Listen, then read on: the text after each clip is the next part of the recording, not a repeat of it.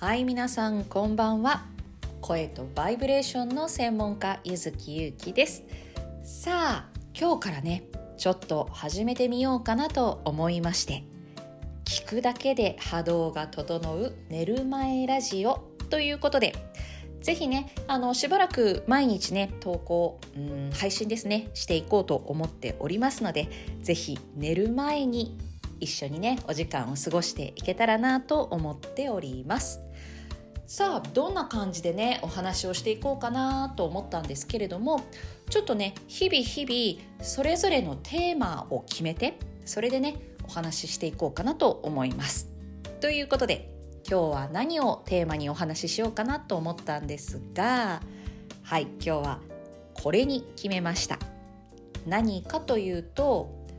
今日はですね私あのお参りに行ってきまして神社の方にね。もうあの初詣は3日にね終わらせてきたんですけれども終わらせてというかね3日に大分県のね宇佐神宮というところに早朝参拝に行ってきたんですけれども今日はね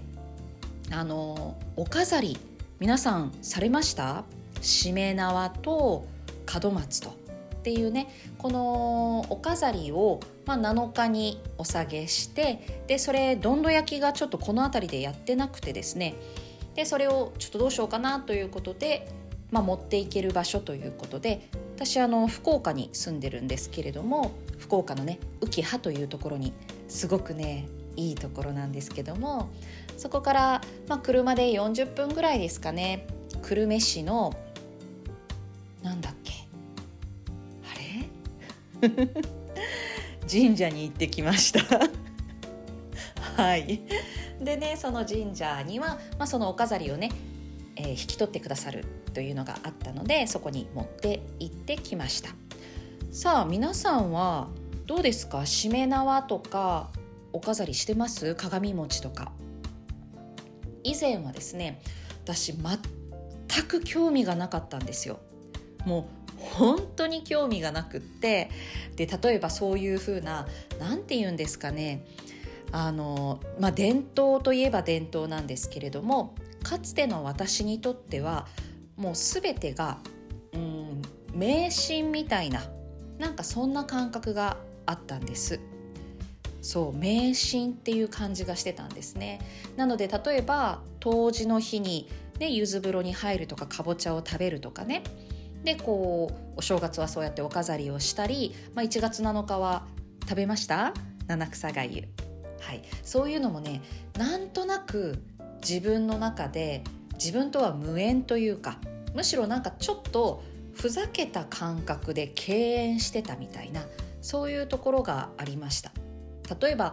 お盆だとなんかお盆には海に近づくなとか言われるじゃないですか。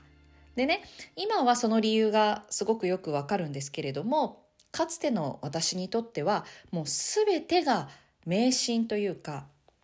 なんかねどこか反発心みたいなものがあったんですよね。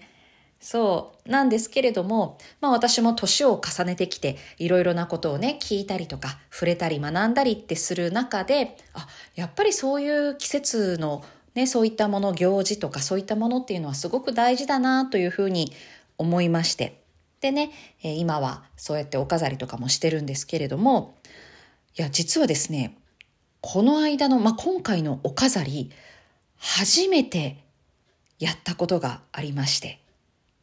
初めての挑戦、人生での。何かというと、しめ縄を手作りしたんです。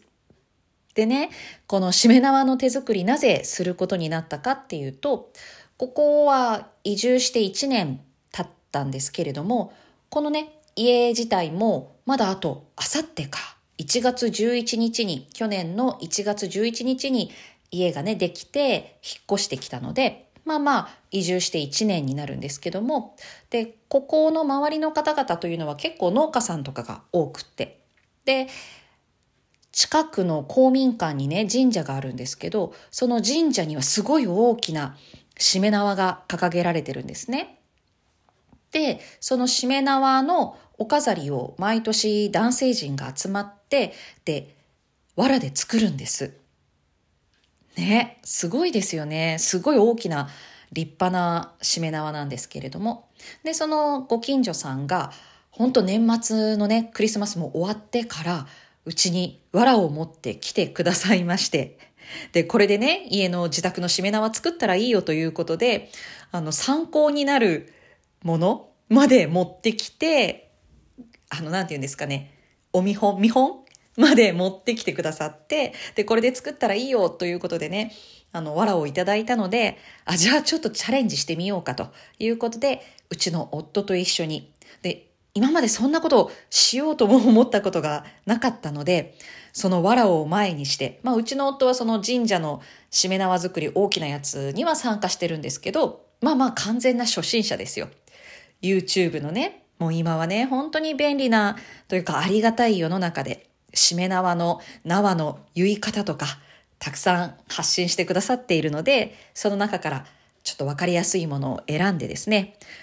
動画を止めては手を動かし、で、また見てはこう止めっていうことを繰り返しながら、藁を編んで、しめ縄を作りました。しめ飾りですね。で、これがもう本当に、なんて言うんですかね、すごく難しかったんですけれども、でね、お店で、まあ自分の事務所、アトリエの分はもちろんお店で買ったので、まあそれも見ながらですよ。こうやって作ってたんですけれども、その縄をこう、縄というか、藁をね、縄状に言いながら、ありがとうございますって今年1年ね、お世話になりましたってありがとうございますってまたね、新年どうぞよろしくお願いしますっていうふうに思いながらこう編んでいったんですね。で、うちの夫とそうやって話をしながら。なんかそうすると、この藁が手に馴染んでくるというか、なんかそんな感覚を感じたりとか。で、あと、やっぱり、そうやって、あありがとうございますって思いながら編んでいくと、いろんなことを思い出すんですね。ここに越してきて、で、一年間、いろんなことがあったなとか、隣がね、畑なんですけども、おばあちゃんがね、その畑で採れた、まあ、採れたというか、目の前で野菜をね、もいだりとか、抜いたりしてくださったりして、で、あと近所のおばあちゃんたちが、あの、作ったお漬物とかをね、くださったりとか、もう本当になんかすごくたくさんの方々からいろんなものをいただいて、この一年がこう過ぎていったっていうような、以前の私っていうのは住宅街に住んでいて、もちろんその住宅街の中でも、斜め前のおじいちゃんからね、すごくいろいろ助けていただいたんです。お隣のおばあちゃんとか。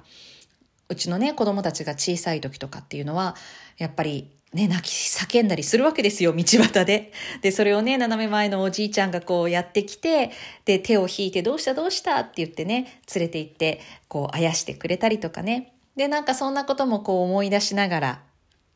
そうやってね、藁を編んで、で、なんかなかなか良くないなんて言いながら出来上がって、実際に玄関にかけたのを見るとですよ、なんかものすごく あの、貧弱な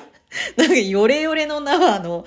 あの、締め飾りができてたんですけれども、まあまあ、これもね、経験だということで、はい、今年のね、締め飾りは手作りで、しかも指導者なしの YouTube 先生というね、そんな状態で作った締め縄をこう掲げて、で、今日はそれをね、お下げしたもの、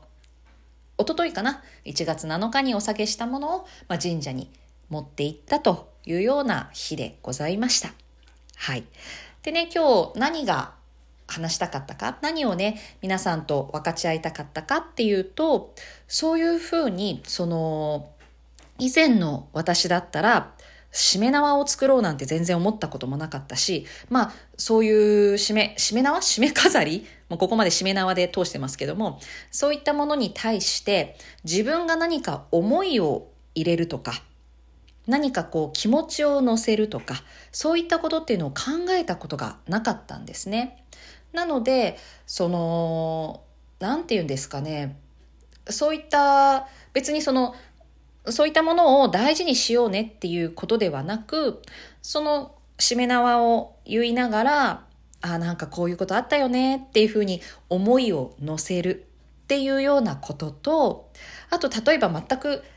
違う話かもしれないけれど、お野菜をね、いただきながら、その農家さんの、に対するこう、ありがたさとか、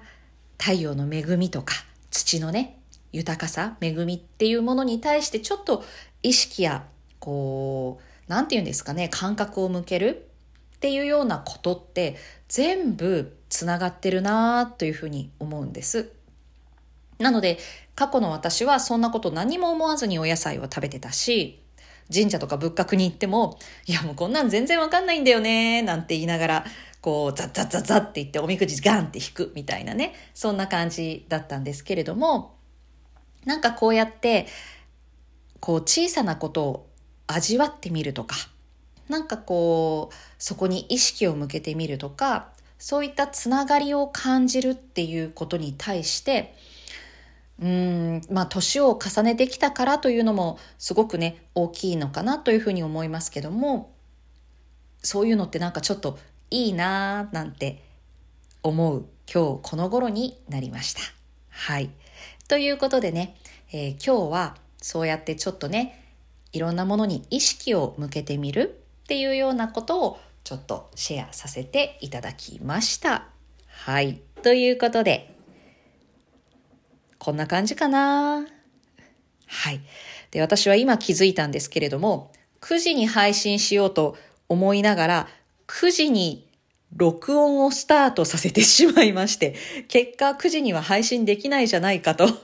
いうところに今気づいたんですけれども、ちょっとね、あの、時間帯としては、まあこのぐらいの時間帯に配信をね、していこうかなというふうに思っております。まあできれば時間を決めたいところではあるんですけれども、ちょっとね、様子見つつということで、皆様には夜の時間帯にお付き合いをということで、えー、お願いしたいと思います。はい。ではでは皆様、今日はどんな一日だったでしょうか？ぜひね、今日の一日をこうにこやかに振り返りながら、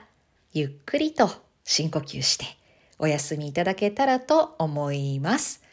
ではでは皆様、グッドバイブスでゆっくりとした夜をお過ごしください。ではでは、おやすみなさい。